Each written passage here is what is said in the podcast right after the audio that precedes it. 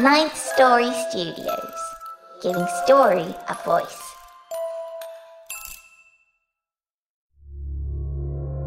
This podcast is part of the Dark Myths Collective. Visit darkmyths.org to discover more shows like this one. The darkness awaits.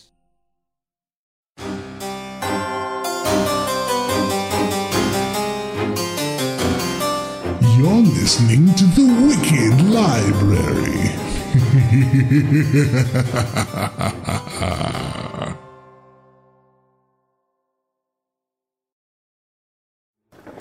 Warning. If you haven't figured out that the Wicked Library has strong themes of an adult, sometimes violent and decidedly scary nature, then by all means keep listening. Go on, it's just that you're not going to complain about it. Oh, you can try, but you'll be scoffed at and ridiculed mercilessly by the host, the narrators, the producers, and you could bet your dangling participle me. Go ahead, try it. You're not gonna like it one little bit, but our millions of listeners will eat it up. and that's not hyperbole, kiddies. So there's your warning. Enjoy the show, kiddies.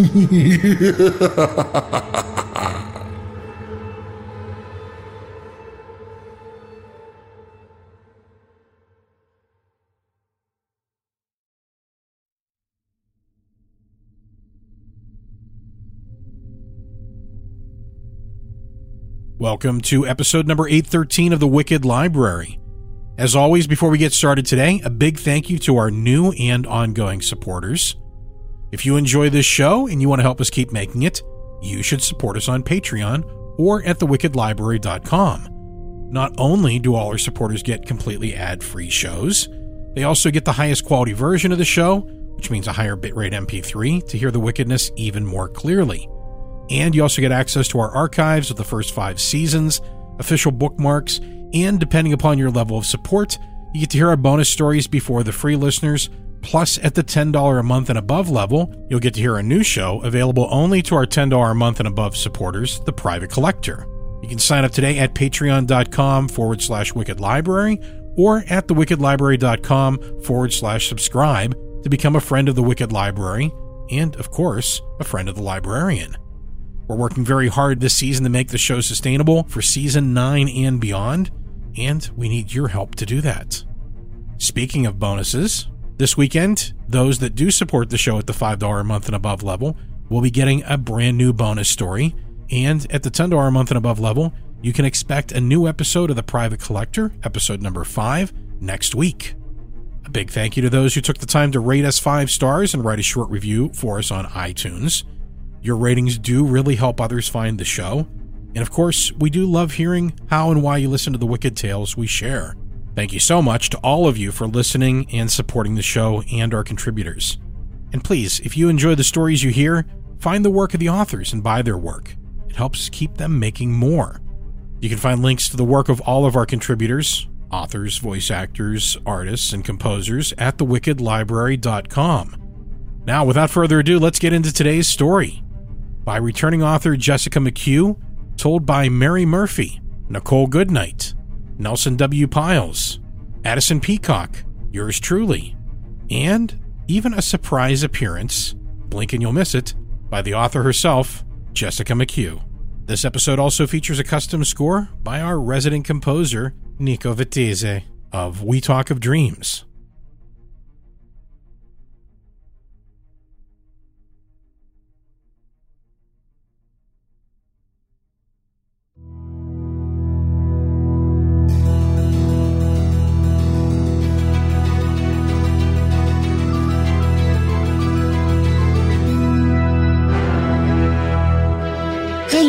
Kiddies. You know who I am by now. Sit down and relax while you can. Your librarian has taken such good care of you for seven seasons. I see no need to lighten up for season eight. Hold on to your breath, kiddies. It might just be your last. Once again, it's story time at the Wicked Library.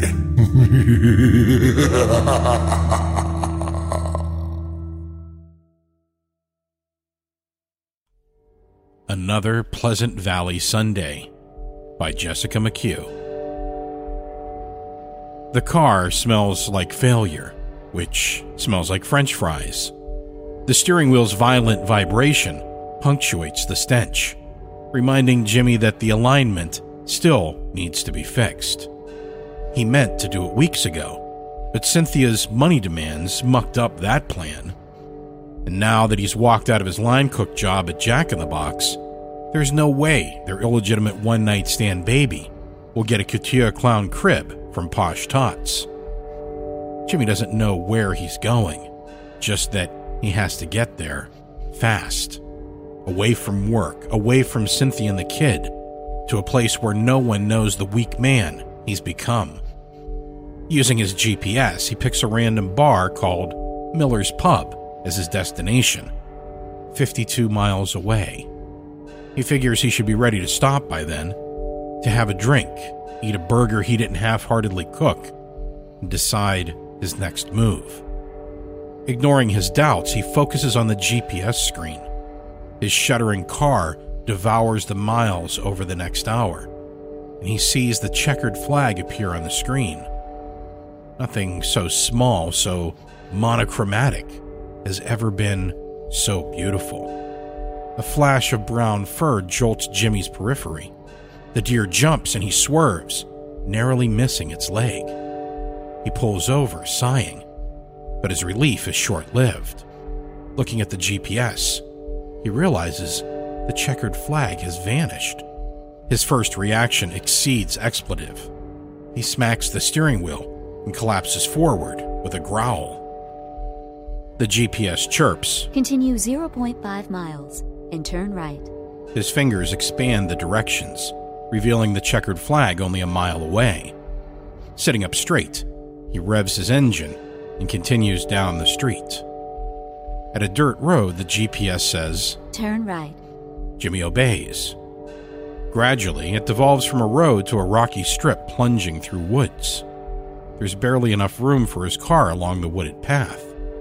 Branches smack his windshield and scrape the body. The ground carelessly jostles his little red car, further wrecking the alignment. But when the cheery voice says, Proceed 100 feet. Your destination will be on the right. Jimmy doesn't care about his car. He salivates at the thought of a cold beer. From the tangled woods, he emerges to sunlight and the hope sown into small towns like this across America. Pleasant Valley greets him with gold letters on green wood, as comforting a sign as he could imagine. Smoke rises from several houses. Sniffing the air, he drools. Sunday must be Pleasant Valley's barbecue day. There's one problem. He doesn't see Miller's pub anywhere along the main street. Spotting a kid playing on the sidewalk, Jimmy pulls over. But when he puts his car in neutral, it jumps more than usual. It sputters, wheezes, and with a protesting thump, stalls out.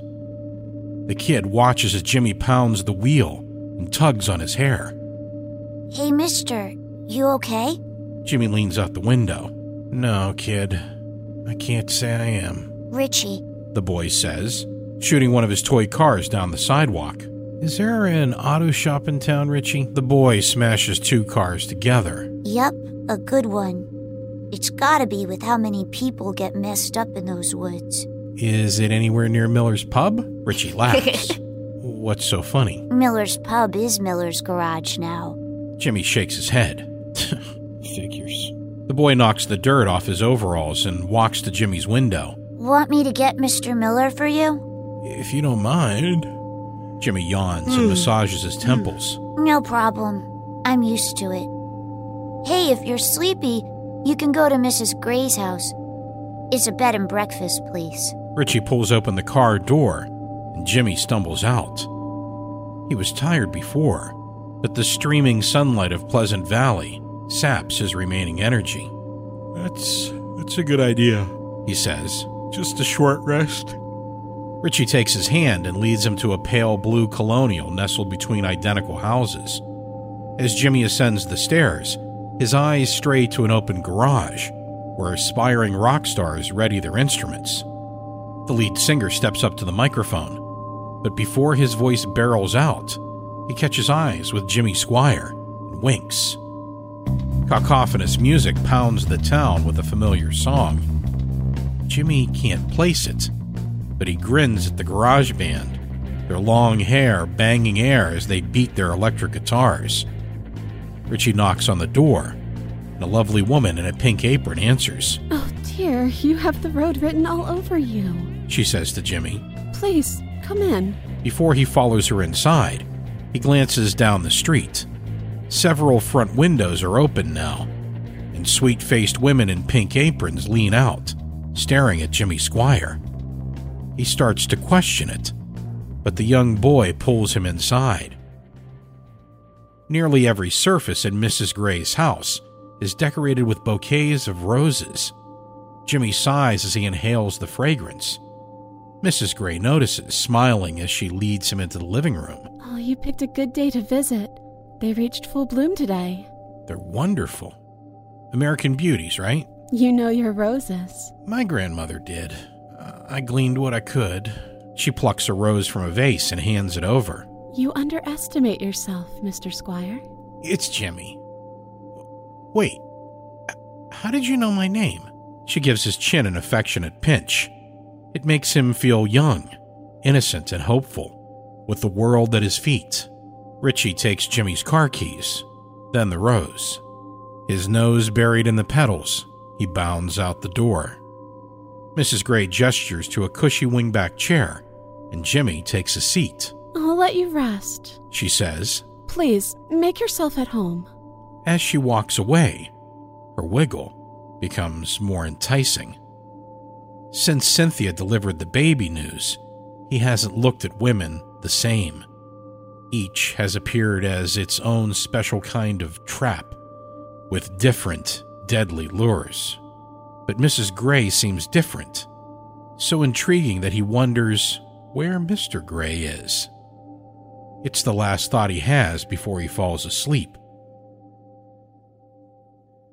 When he wakes, the sun still shines, and the roses have opened wider, their scent more intense. Oh, good, you're awake. Mrs. Gray stands over him, her lips more alluring than any rose. She still wears her pink apron, but there's nothing beneath it. Soft peach curves peek out from behind the fabric, more revealed when she bends over to kiss him. Jimmy shrinks back. Mrs. Gray, what are you doing?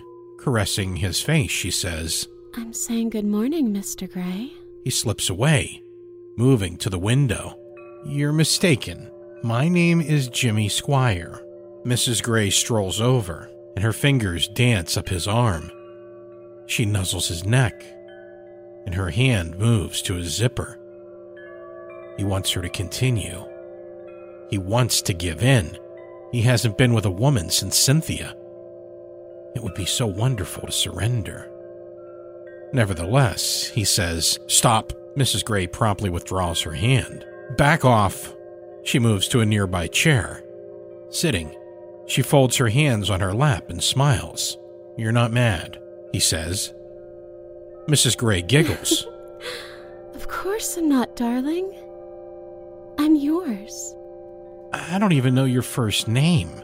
She leans forward in a slither that exposes her breasts.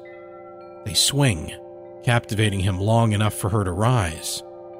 Her hand slides over his chest, clawing his shoulder as her lips brush against his neck. Prickling his skin with hot breath, Mrs. Gray's voice creeps into his ear. You can't leave me, Jimmy. I'm yours. I'm not who you think I am. Her voice is a kiss of death when she whispers, Oh, darling, you will be. He pushes her away, and she laughs as she falls into a chair.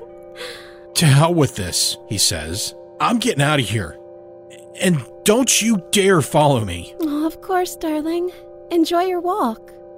Jimmy dashes out the door to find his car gone. Figuring it was towed to the garage, he hopes Mr. Miller isn't as batty as Mrs. Gray. Staring down the street, he spots a man smoking a cigar on his front porch. Excuse me, Jimmy says, approaching. Could you tell me where Miller's garage is? The man nods. It's off the main drag. Pretty tricky to find. He says, extinguishing his cigar. Name's Paul Green. Come on in, I'll draw you a map. He wraps his arm around Jimmy, pulling him inside. In contrast to Mrs. Gray's house, Mr. Green's home blooms with modern beauties.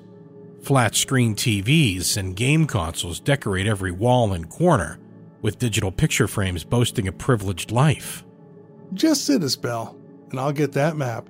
Jimmy slumps down and digs his cell phone out of his pocket. There isn't a single bar of reception. With a grunt, he pockets it and massages his temples. Headache? Here, this will make you feel better. He looks up to see a pink aproned woman he assumes to be Mrs. Green, offering him a glass of water. She steps forward, and Jimmy flinches. You silly goose. What's wrong? Sorry, uh, I'm gun shy around women today, I won't hurt you. she says, her thick lashes batting. Go on, drink up. The water is too warm to be refreshing, but the temperature drops after a few sips. Frost forms on the glass, and ice cubes bob against his mouth. He gulps, but the cup doesn't empty. The water flows differently on his tongue, heavier, the flavor intoxicating. Jimmy's mind swims in euphoria, the smell of whiskey strong on his breath. But when he looks to the glass filled with golden liquor, he's too tipsy to acknowledge the change. Mrs. Green kneels at his feet. She removes her apron, unbuttons her top, and drops her bra to the floor. Her body is even nicer than Mrs. Gray's, her twin charms begging for his hands when she arches her back. The alcohol tells Jimmy what to do, pulling him forward in the chair to slake his rising lust. As her fingers move up his thighs, hooking onto his waistband, he cups Mrs. Green's face and forces her lips to his. Her tongue sparks chaos in his body, clamping his hand to the back of her neck to drive himself deeper inside. Mr. Green turns the corner. How is everything in here? Jimmy is instantly stopped by the man's voice, but Mrs. Green continues kissing his neck, working her way down his chest. Jimmy stands, covering his excitement as he moves to the corner, pouring with apologies. No need, friend. Mr. Green says. I'm just surprised you aren't making love yet. I know it's been a long time since you've seen your wife. My wife? She's your wife. He takes Mrs. Green's hand as she stands, walking her toward Jimmy. Not anymore. He says. She's your wife. They're all your wives. And these systems, the games, the music, everything is yours. Every pleasure, every happiness is yours. The TV switches on, and a flickering video plays. The quality is bad, the picture rolling every so often, but Jimmy's able to decipher the scene. It's a video of him. He's eight years old, but he holds the bat like he's older, stronger, capable of hitting the type of home run to change a young boy's life. Jimmy remembers that day. His uniform crisp, his face glazed with summer sweat. He ruled the diamond for one dig of his cleat. He remembers how he'd envisioned his success. The ball would fly, a perfect plumb down the center of the plate, and he would swing, confident enough to close his eyes. When the ball and bat connected, he would open them to see the ball disappear into the sun. He would run around the bases, his hands triumphantly waving away the muscle jostling clang of a homer. But watching the video, Jimmy knows he won't get to run. He won't see the sun swallow the ball or feel the bat ring through his bones. He'll only feel the breeze of a bad swing and the disappointment thumping from the crowd. He starts to turn away when he feels Mrs. Green's hands on his shoulders. Her breasts press against his back, and her lips graze his ear. You were so amazing in that game. Everyone was so proud. He shakes his head. No. I let everyone down. The pitcher winds up and the ball takes flight. Squeezing his shoulders, Mrs. Green whispers. Open your eyes, Jimmy. He stares at the screen, dreading the empty whoosh meant to follow. But when the ball crosses the plate, his bat greets it with a mighty whack. It sails over the outfield, so high that the players don't bother lifting their mitts. Young Jimmy stands at the home plate, as amazed as middle aged Jimmy, staring at the video. I was supposed to miss, he says, turning to the greens. That's. That's not what happened. Mrs. Green kisses his cheek. It can be. All of your mistakes can be corrected here. Or perhaps you'd like to relive some real glory days. Mr. Green says. How about when you were the hometown rock star, welcoming every Sunday morning with your band's biggest hits? Listen, Jimmy, they're playing right now. He again hears the beautiful din from down the street, and he finally recognizes the song. He hadn't thought of his teenage band in years, but as he mouths the lyrics and his fingers pluck imaginary guitar strings, he feels no time has passed. They've been waiting for you. We've all been waiting for you. He stares at the greens, his brow furrowed. Who do you think I am? I'm nobody. I just cook fast food burgers. Shit, I don't even do that anymore. The room warms with Mrs. Green's smile. Good. Then you should be willing to become more. Like what? The front door opens. The Zoftig woman who enters removes her apron, her buxom beauty bouncing as she moves to him. Playing her fingers through his hair, she whispers, Be our savior, Jimmy. Who are you? I'm yours. I've always been yours. The women kiss his neck together while Mr. Green turns on an ostentatious stereo. As the music swells with the band's song, the ladies lower, but his upper half isn't neglected. A line of naked women enters the greenhouse, their hungry eyes on Jimmy Squire. The pleasure they deliver overpowers any anxiety he feels from Mr. Green's voice tickling his ear. Forget the job. The man says. Forget the girlfriend. Forget the baby. Stay in Pleasant Valley. Stay and you'll have everything you desire. No one will wonder where you've gone. Your mark on the world will vanish, including the burden in that conniving woman's belly. Your status quo life there will fade, and a better life here will rise. Jimmy steps back, pushing the women away. What are you saying? If I stay, Cynthia loses her baby? You don't want it anyway. But she does, he says. And just because my life is status quo doesn't mean it's bad. Mr. Green raises his eyebrows. Yes, it does. You can have women, good women here, Jimmy. You can have everything money can buy and all the things it can't. You can have a better adolescence. You won't miss a single pitch. You won't disappoint a soul. On the contrary, you will save dozens. He advances on Jimmy, the army of naked women on his heels. Men enter the house next, keeping their distance as they watch their women cling to Jimmy Squire. Every day is the same for us. Green continues. Every day is Sunday, and every night ends with a blaze. We're all burned to ash, tortured as our captor watches in glee. Someone needs to fight him, but they have to be new here. It's the only way he'll buy it. He grabs Jimmy's hands. Please be our savior.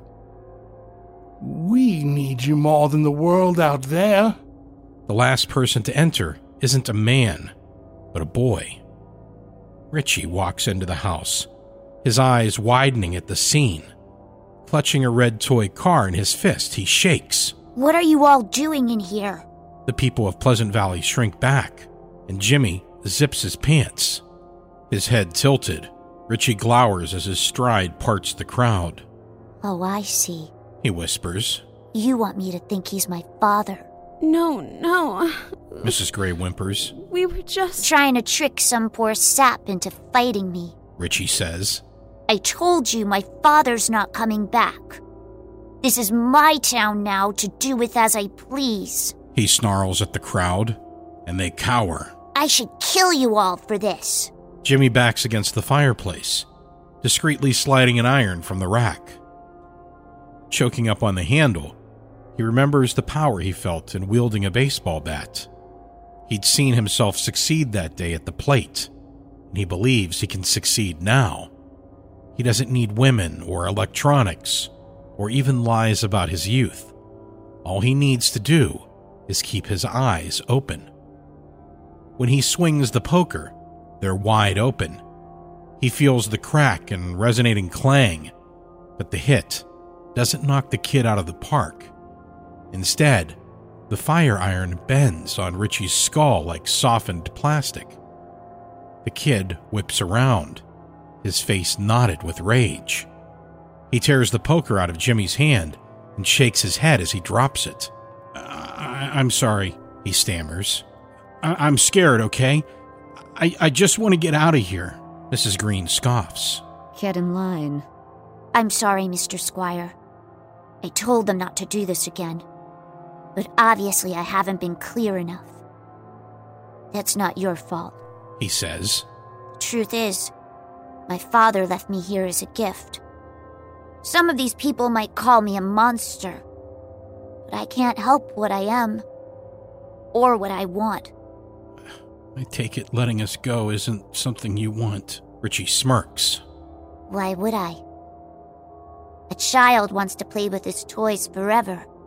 It's the parent who boxes them up and sticks them in an attic to rot. He looks back at his playthings. You don't want to rot, do you? To spend decades in isolation waiting for dust mites to eat away at your hair? He drags his fingers across Mrs. Gray's breasts. Your skin? Stopping in front of Mr. Green, he laughs. you used to be a surgeon, didn't you? How'd you like to feel that big brain of yours turn to mush? That's what'll happen if my father comes back. Not freedom. Not a new shot at a happy life. If my father returns to Pleasant Valley, you'll all die. Slow. Do you understand?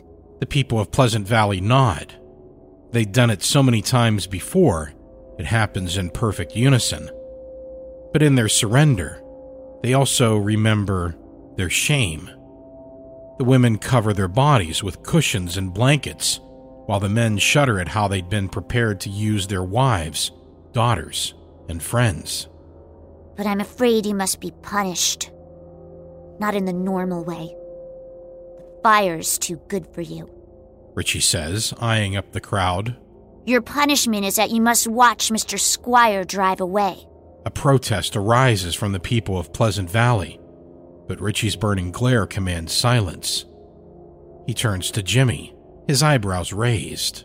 Your car is outside, Mr. Squire, ready for departure. I suggest you head out before these beasts tear you to pieces. Jimmy bows his head as he slithers past the prisoners. He mumbles apologies, but no one accepts. Flying out the door, he dashes to his car. Jumping inside, he finds the keys dangling from the ignition. Looking back to the house, he sees desperate hands pressed against the windows, dozens of eyes begging for freedom. The sight turns his stomach, but it also turns the key. He presses the gas and the car rumbles rusty before zooming down the street. Ahead, he sees a happy sign. You are now leaving Pleasant Valley. His grin is so large it shuts his eyes. Jimmy Squire doesn't know what he'll do with his future, but at least he has one again. He's been liberated from the Pleasant Valley cage, from fiery nights and eternal Sundays. His smile fades when he tries to open his eyes. His top lashes stick to the bottom, keeping him in darkness as the car charges forward. A painful bang jerks him against the seatbelt, which slices his chest. He feels blood drip down his belly, but the odor that stings his nostrils is more troubling. When Jimmy's lashes unlock, he sees the broken Pleasant Valley sign bent over his car, smoke pouring from under the crumpled hood. He releases his seatbelt and opens the door, tumbling into the gasoline soaked street. A vicious voice sings. Oh, Mr. Squire. He looks up to see Richie, holding a small red car in one hand and a lit match in the other. I said I'd let you drive away. I didn't say I'd let you leave. Jimmy pleads as he limps to the boy, but Richie just smiles, sets the car on the ground, and drops the match beside it. He scrambles away before the car explodes, spraying shrapnel across Main Street. A slab of metal catches Jimmy's thigh, sending him back to the pavement. Twisting to pull it out, he sees his trail of gasoline catch fire. Running is futile. Something he should have known before quitting his job. The moment his body goes up in flames, so do the houses of Pleasant Valley. The neighborhood fills with screams, but none so loud as Jimmy Squire's. As the fire consumes his flesh, he remembers how his mouth had watered, the smell of Sunday barbecues.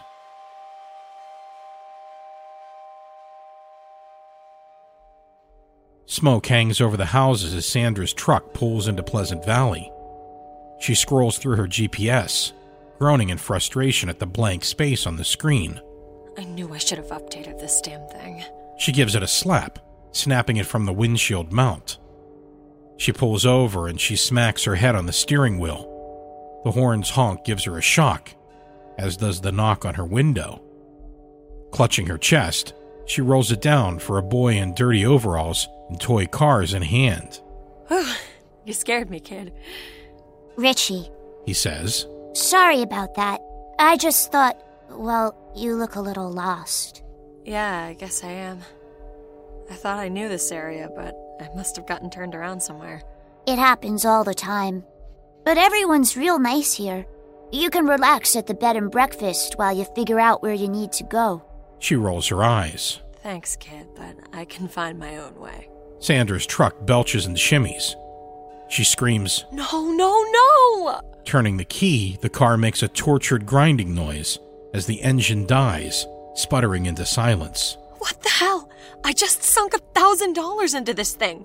Aw, too bad. Richie says, his lip pouted. I guess you have time for that break now. She growls as she opens her door, nearly stepping on the toy lying in the street. Is this yours?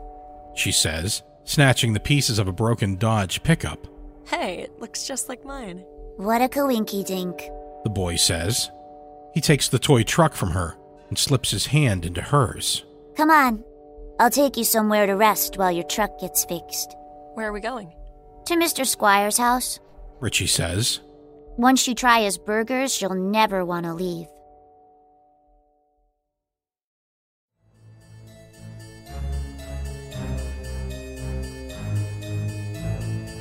Oh, it's not that easy to leave the Wicked Library. There's still an interview with the author. But first, this.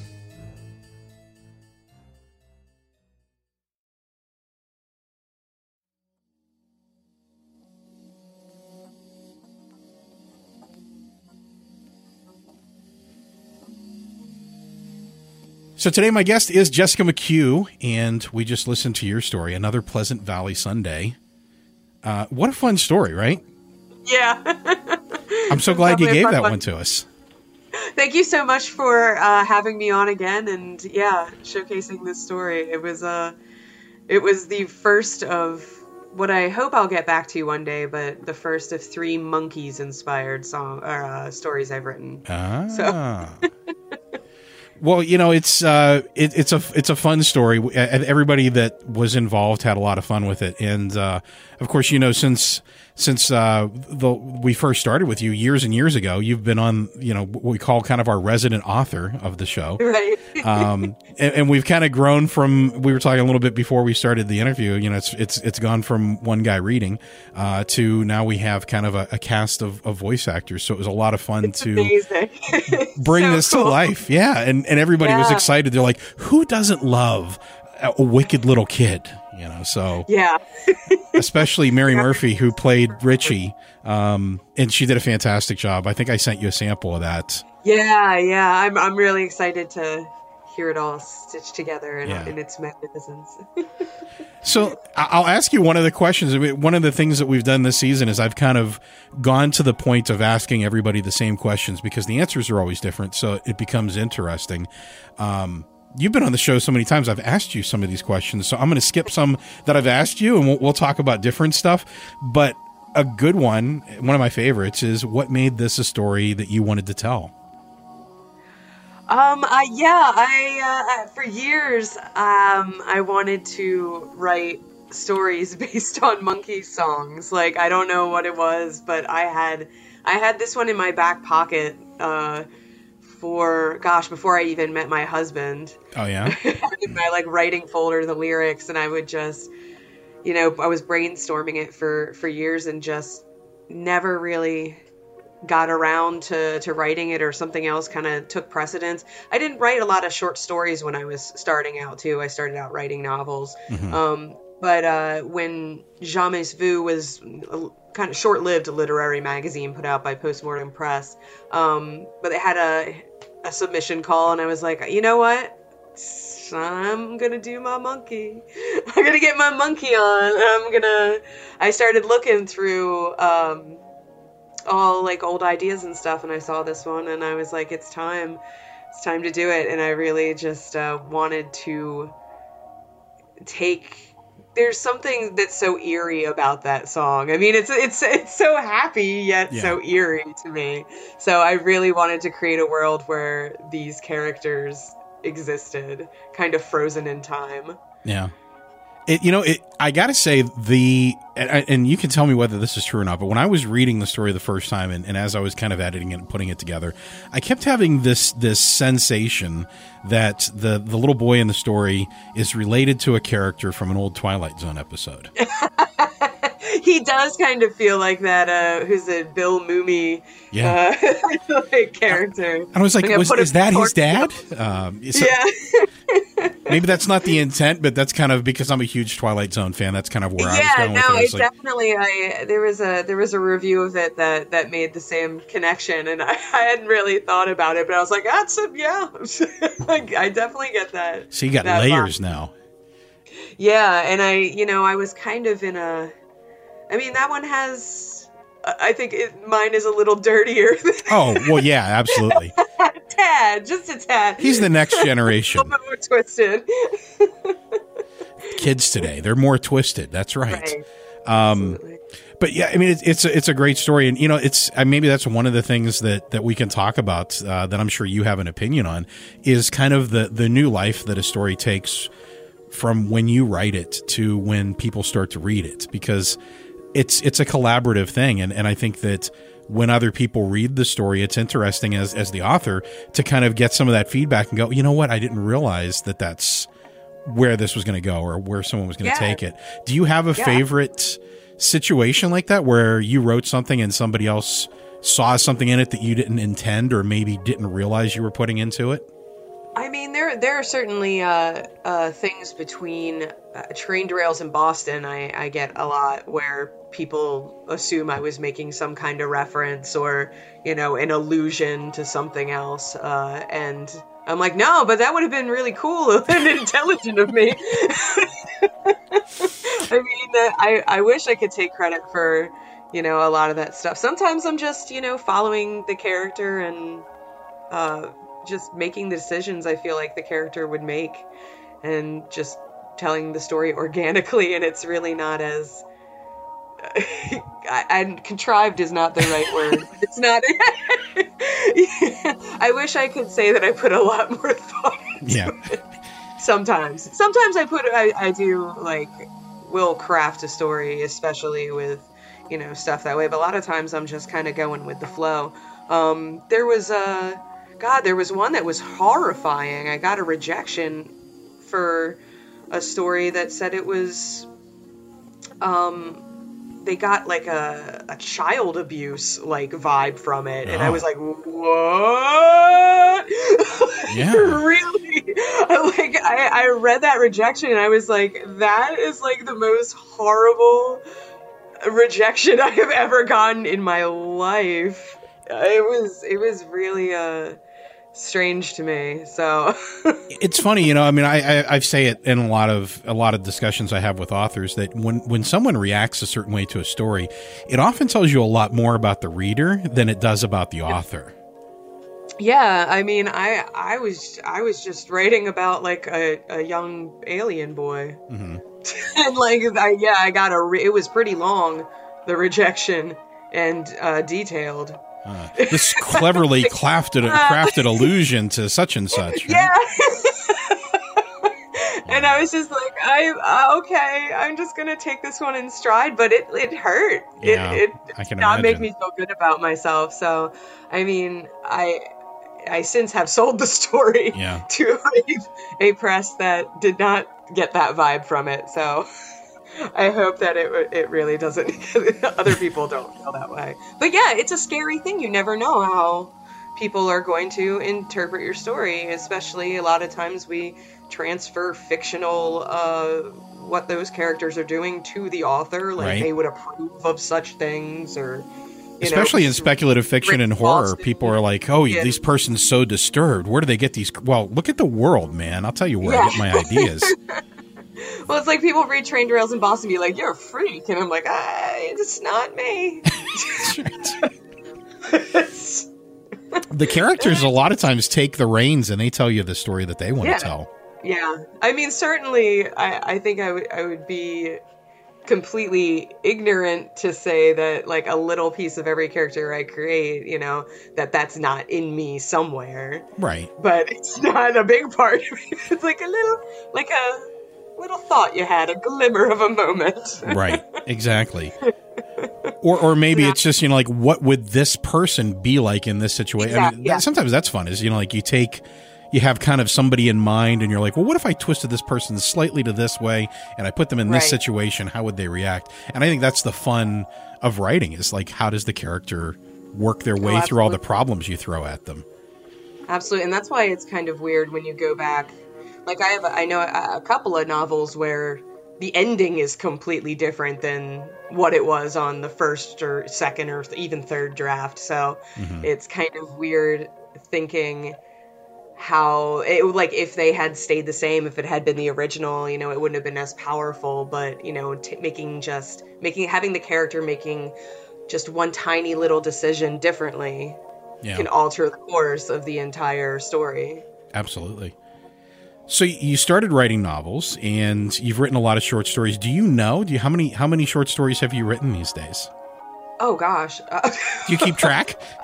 um no I didn't think so. I, You've written a I've- it's- lot. I would I would guess over 200 just because Mm-hmm. a story a week has kind of bumped up my numbers significantly. Yeah. I, I've done it twice now, so that kind of bumps up the numbers. Um yeah, I would probably say if if not 200 then pretty close to 200. And how many novels?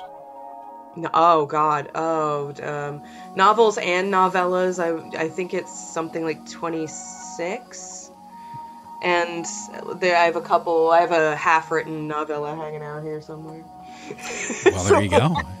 and, and Hairs in the Hedgerow is still technically a work in progress, so I'm not gonna count that one yet.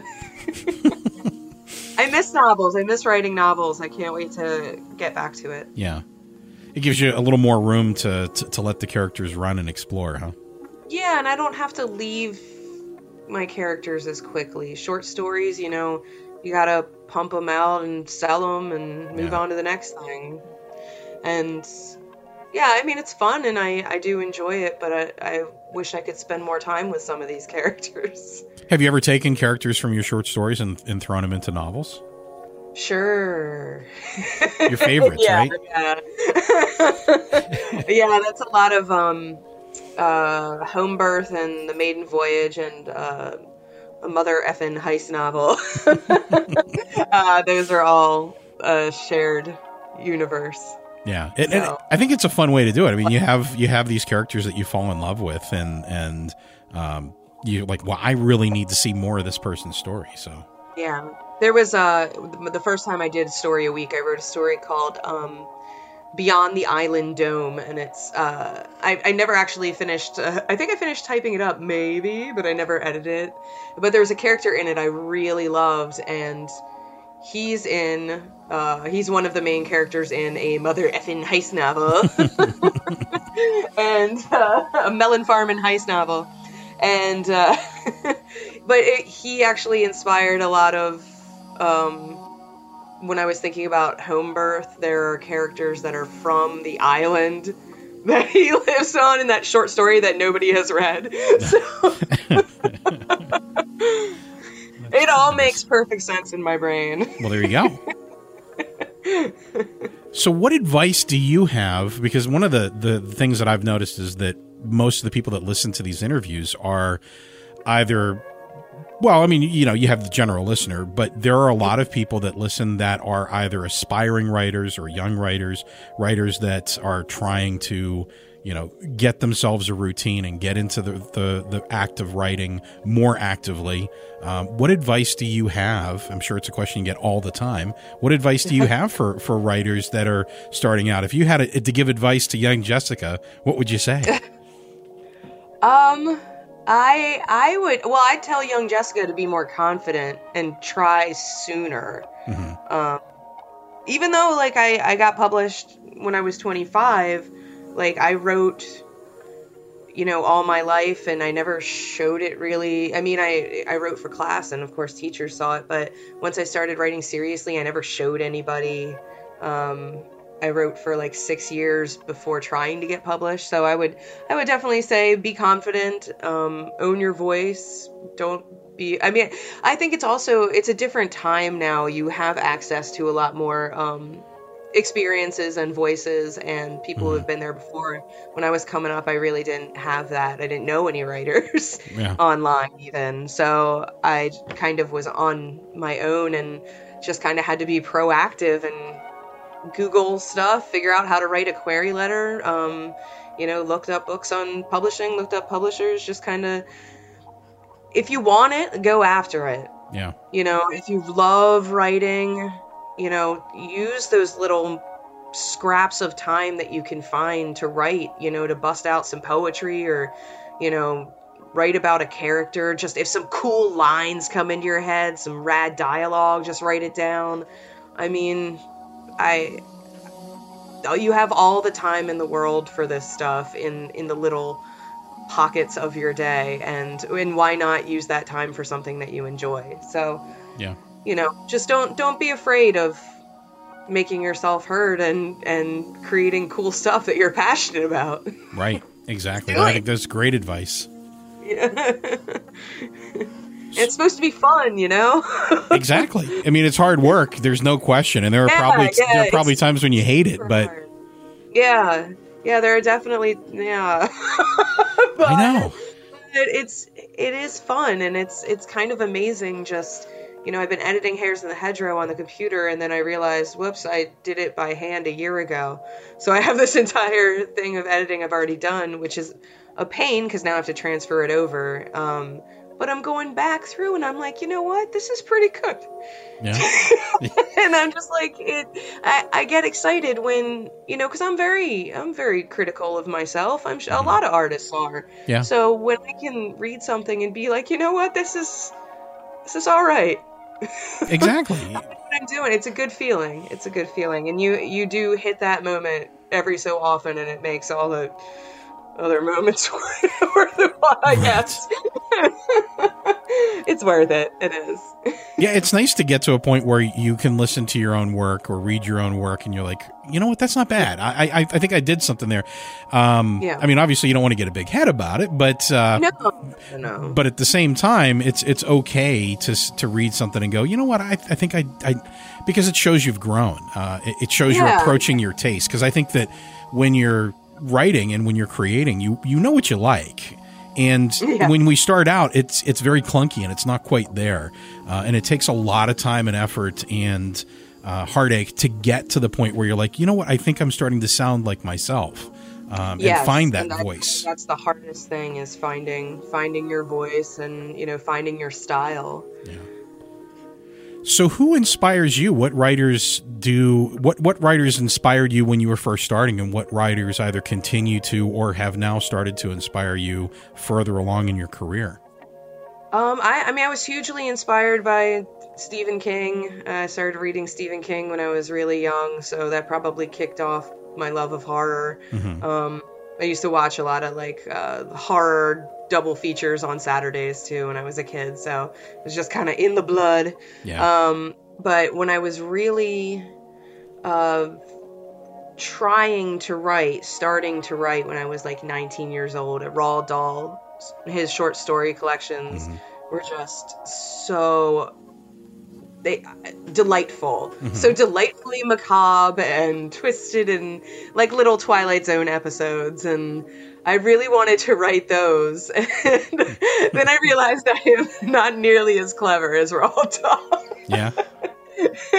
dude was smart as heck and he was a clever guy Yeah. um so but i did i was also reading a lot of hp lovecraft and a lot of anne rice and um lord of the rings i was i was reading pretty much all of these things at once because i worked in a perfume kiosk and there was nothing to do.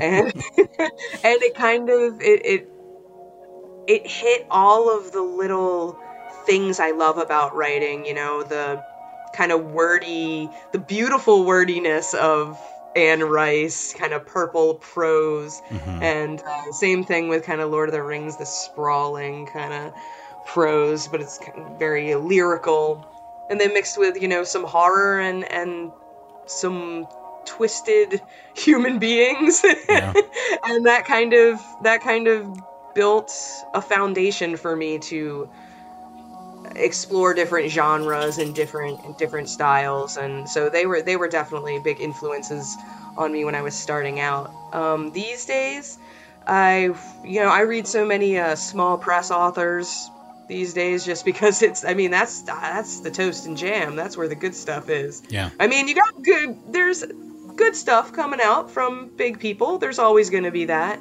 but you know there are some really great small press authors right now. Stephanie Wytovich is always hugely inspiring whenever I want to write some poetry.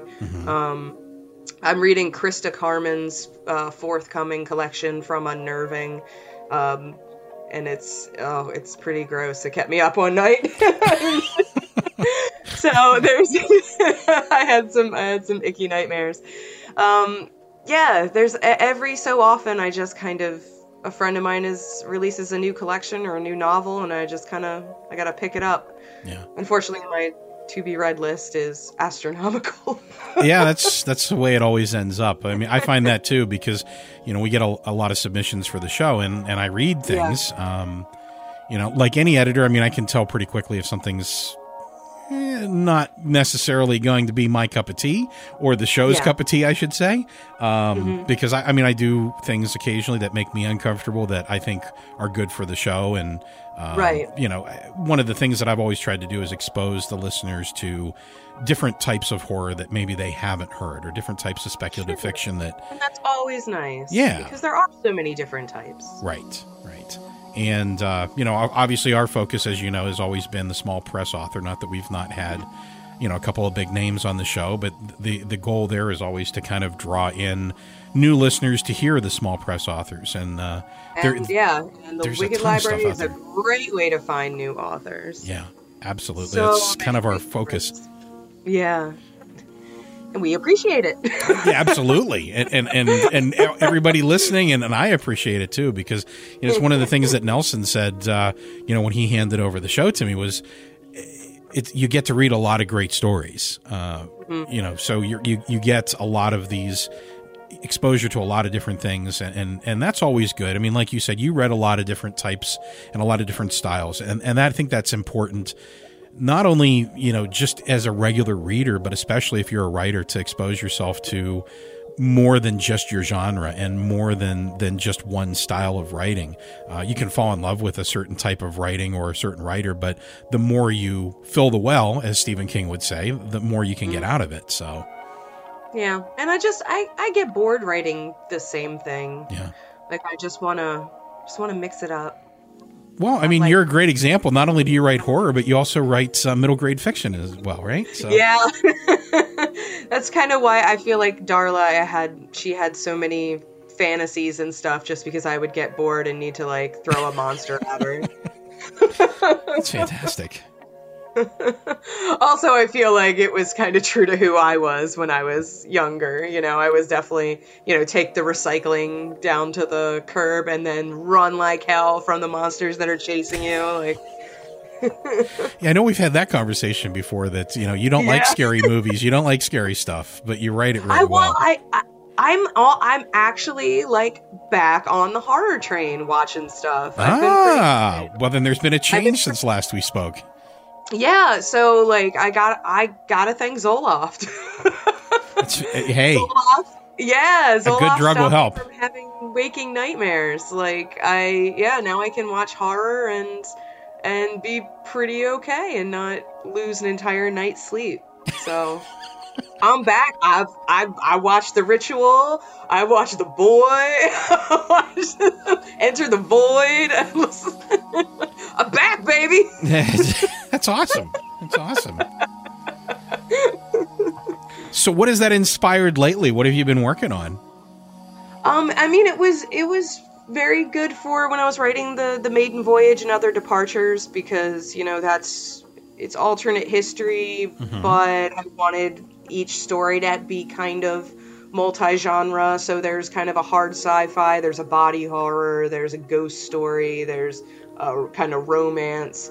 Um, so yeah, just trying to trying to get back into all you know i don't know i'm just, I, I really it really hasn't changed me much except that now i'm enjoying horror movies again Well, that's fantastic. yeah Welcome to yeah, the but, club. I mean, the yeah thank you it's good to be back That's right. yeah but I, i've just been trying to um, get a lot of uh, stuff out and um, kind of clear my mind so i can get back and focus on hairs in the hedgerow Yeah. So you're doing some teaching now, is that right? yes What's that been like? I, um, it's it's good. I I've been doing it for a few years now. I mean, you're actively employed, so that's probably a terrible question. It's terrible. I hate it. You never Yeah. hear that, right? yeah, it, I mean it's it's after school creative writing instructor, Mm-hmm. so I'm not I don't not like a real teacher, but I do get to hang out with kids and write short stories and kind of read their stuff and comment on it, and we can share our stories and learn and grow and have a lot of fun, play games and whatnot. I think that's a Uh, real so teacher. summer- yeah, the summer the summer's good because it's three hours a day for five days in a row, as Oh, wow. opposed to the trimester where I it's only an hour and a half after school once a week. So Okay. it's it, yeah, it's a lot more fun being able to spend an entire week on one short story, get to really focus, start with a brand new idea, have it edited and ready for submission by the end of the week. So it's Wow. it's a lot of fun. So, how has that changed your writing and your approach to writing? Uh, I mean, I think that oftentimes you hear folks say whenever they have to teach other people, it, it changes their perception of whatever their craft might be. Um, it Yeah. maybe hones it a little bit. Have you have you had that experience? Sure. I mean, I I have definitely learned some some tricks just from I mean, being around the kids, you know, it definitely makes me more empathetic, you know, and you know, I watch I'm always been a people watcher because I like I do like to describe, uh, you know, uh, body movements and, you know, emotions and stuff on people's faces and stuff. Um, so it being around kids as opposed to my normal life where I'm just sitting in my writing hut staring at a cat is quite different. But also because I didn't, you know, I did not go to school for writing, so I don't I didn't get the formal jazz. Like Yeah. I don't even know most of the technical terms and stuff like that. So we almost learn together and uh I, I write with them. I start a new when it, we do flash pieces or poetry, I write alongside them. I struggle with them, so um, that's why it doesn't it doesn't feel like I'm a teacher or anything because like I just get to go hang out and write short stories with a bunch of really cool weirdos. That's awesome. yeah. Yeah, I mean, and I think that's there some- worse things you could do. Exactly. No, absolutely. And, and and I think that that's that's encouraging too for folks that want to write to know that someone who's been as prolific as you have, um, you don't have to have an MFA in writing to to do that. Uh, you know, it's I think that some people are intimidated by that because you know, the, oh, who's going to take me seriously because I don't have a degree behind or I don't have the Yeah, letters I- after my I- name. I I mean I think it I, if if you can get a degree I think that is amazing and and I think people should definitely pursue the their education as much as it can serve them. Um, yeah, and it's definitely weird being like the only person at a convention who's like. Yeah, it's like the last, you know, creative writing class I actually took was in high school, and I feel like such a nerd that I didn't wasn't more of a nerd. Yeah. and uh, yeah, it can be intimidating, and but but writing still unites all of us. Yes. No matter what educational level we have, whether you actually use the term denouement or big heartbreaking smash ending like I do. Right. So, so It's only an asshole that looks down their nose at you right. Unless your writing is terrible. I mean, if your writing's terrible, some people are probably going to look down their nose at you. But Yeah. that's time and that's effort and that's reading a lot uh, that improves Yeah. that more than anything else. Yeah. And I mean, I, I just, I, I love writing. I love reading. I love storytelling. And, Yeah. um, yeah, you don't need to, I didn't need to throw a lot of money at school to confirm that. Right. Now, it probably could have taught me a lot more things, but Yeah. I'm just going to try to learn through experience. yeah. Well, I mean, you know, it's uh, one of my favorite uh, storytellers, um, and obviously it's fresh on my mind because of recent events. But Anthony Bourdain got started kind of Oh. late in life too, and uh, I mean, he put himself into a position where he was just. I mean, everybody loved to listen to Tony tell a story, you know. So it's Yes. it's never too late, and you you know you never give up that is true. you just need the passion the desire and you know the the zest for it the love of it and and everything else will follow as long as you put and, the time and in knowing that if even if it seems like those things fade away for a bit like if your work that can happen like you know you can burn out. Yeah. Um but to figure out why you loved it in the first place you know sometimes it, it helps so much to just like grab a dog-eared copy of like your favorite book you read when you were a kid and go hang out under a tree and yeah. you know, get back to why you fell in love with words, why you fell in love with characters. And, you know, it's not, a, it's doesn't fix everything, but sometimes it helps. absolutely no it's it's uh it's definitely something that if you love it that's the most important part uh, if you love Yes. the story the story is always the master or the mistress depending upon who's telling the story right hmm So what do you have coming out? What's what's going on that that uh, people that listen today maybe heard you for the first time? They're like, I love that Jessica McHugh. Where can I get me Hmm. some more of that? Uh, I think uh, later this year, uh, Nightscape Press is coming out with an anthology called Ashes and Entropy, Oh. which is uh, yeah, looks like it's going to be a really rad anthology. It's all the stories have illustrations by Luke Spooner, who is a wonderful uh, illustrator, does a lot of really cool covers, and uh, I wrote a story for that called Amity in Bloom, which was Ooh, that's a fun one. It's a fun body horror one, and it, it was it was a lot of uh, fun to research. I got to do a lot of kind of old timey New York slang, so that was that was a lot of fun. Um, so I think that comes out in December.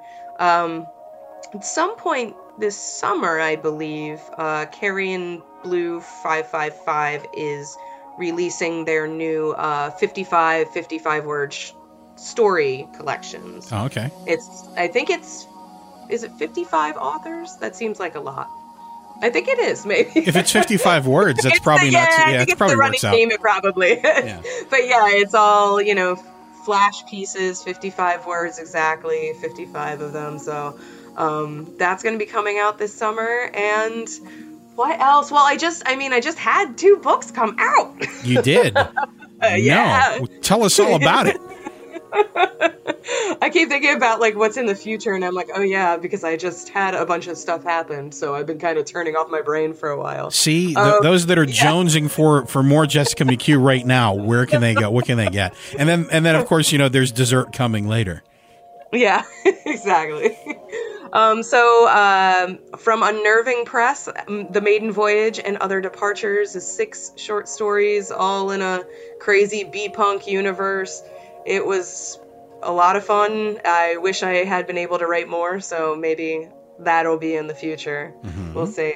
Um, and uh, my novel Nightly Owl Fatal Raven came out from Raw Dog Screaming Press, which I am so excited about. they were kind of one of my like white whale publishers. I always wanted to get published by them. So That's awesome. Uh, well, congratulations. yeah, thank you. It's a dystopian, dark fantasy story. A lot of blood, a lot of guts, a lot of bad words. all the stuff our listeners love. Yeah. it's a little it's about a vigilante taking down kind of an oligarchy, so Very nice. Rush out and get it today. Hmm And uh, I, I know the answer to I know the answer to this, but I'm going to ask for the people listening. Obviously, where can fans interact with you? Where are you active? Where uh, where can they get a piece of your mind? Uh oh. Which could mean so many things. Isn't that fun? That's right. Um, yeah, you can find me on Facebook at uh, facebook.com slash author dot Jessica McHugh, or I'm on Instagram and Twitter as the Jess McHugh. I'm trying to get a lot more active on Instagram with the live feeds and stories and stuff. So, uh, yeah, hopefully you'll see some good stuff there. And also, I have a Patreon page, and that's uh, patreon.com slash the Jess McHugh. I'm doing, um, I post little things from my story weeks, which I, yeah, I haven't uh, even finished posting all of them from last year. So, um, I'm doing those for a dollar a month. I also, if you just want me to piss off my neighbors by singing singing really loud every month, Oh, you're still doing that. That's awesome. five dollars. Five dollars a month, and I will sing whatever loud song you want right up against the wall. That's awesome. Everybody should sign up today. Your neighbors are going to love you. Yeah. Tremendous. Well, I want to thank you so much for taking the time to talk. It's always it's always fun uh, to catch up. We, we have to do it at least once a season. Uh, Absolutely. Thank you so much for having me again. I think it actually cle cleared my sinuses. Well, there you go. I'll take credit for that. Sure. Yeah. Well, thanks again. I'm very happy to come on board. Absolutely. And we're happy to have you always.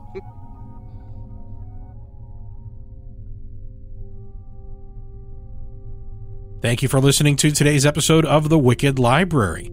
The Wicked Library is a Ninth Story Studios production, ninthstory.com. If you enjoy the show, please consider supporting us on Patreon at patreon.com forward slash wicked library. You can be a part of helping us keep the shows coming for as little as $2 a month. All supporters get wicked fun rewards like bookmarks, access to our archives, bonus stories, and more. The more generous you are, the more wicked the rewards are. The Wicked Library is proud to have Booth Junkie as one of our Season 8 partners.